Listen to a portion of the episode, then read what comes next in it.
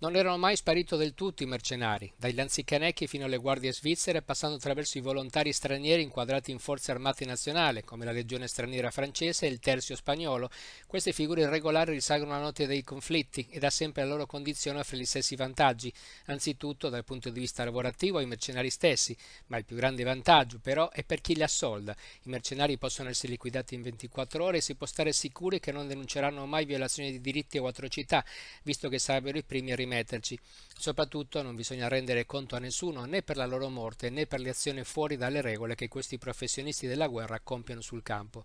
In teoria infatti i loro comportamenti non sono riconducibili alla responsabilità degli Stati, tuttavia negli ultimi anni i mercenari hanno, hanno, perso la loro tradizionale condizione di quasi invisibilità per diventare veri e propri corpi dell'esercito, in aggiunta a quelli regolari.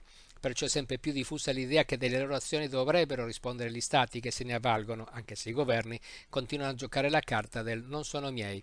Negli Stati Uniti si chiama contractors e hanno combattuto le ultime guerre in Afghanistan e in Iraq. In Russia sono i collaboratori del gruppo Wagner, che oltre ad essere presenti in diversi paesi africani, stanno combattendo in prima linea nella guerra ucraino-russa. Entrambe queste realtà presentano diversi lati oscuri. Basta pensare all'ambiguità di Dick Cheney, vicepresidente degli Stati Uniti ai tempi di Bush, che per le forniture di equipaggiamenti e contractors favoriva la Halliburton, colosso del settore del quale era stato SEO. Più opaca ancora la storia del gruppo Wagner russo, fondata nel 2013 dall'oligarca Eugeni Prigozhin, attivo nella ristorazione, insieme all'ex colonnello dei servizi segreti Dmitry Utkin di simpatie naziste. La vicinanza di Prigozhin al Cremlino ha fatto sì che le sue attività si trasformassero passando dal catering alle guerre. Oggi i mercenari del gruppo Wagner sono attivi in mezza Africa. Amnesty International ne ha più volte segnalato le stragi e le violazioni dei diritti umani. Negli ultimi due anni, oltre a occuparsi della gestione di miniere d'oro e dell'addestramento di truppe locali, hanno avuto un ruolo in tutti i colpi di Stato che sono verificati nel continente dal Mali al Burkina Faso fino al Sudan. Si tratta di una vera e propria forza di destabilizzazione che formalmente non risponde a nessuno e che agisce senza rispettare nessuna regola.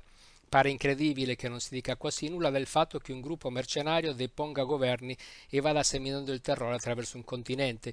Forse questo silenzio nasce dal fatto che la figura del mercenario contractor non è utile soltanto ai russi e ai loro soci cinesi in Africa, ma rappresenta una nuova frontiera della guerra globale perché il sistema del diritto internazionale prevede che siano colpiti soprattutto gli stati o le persone che ufficialmente li incarnano. Invece i mercenari rimangono anonimi, non hanno ambizione personale, ufficialmente non combattono per nessuno. È l'ennesimo paradosso dei nostri tempi. Gli eserciti regolari sono spesso ingessati da regole sempre più stringenti, mentre i conflitti sul campo si combattono ricorrendo a forze fuori legge. Ai popoli che ne subiscono le conseguenze non rimane nemmeno la consolazione di sapere che un giorno si farà giustizia.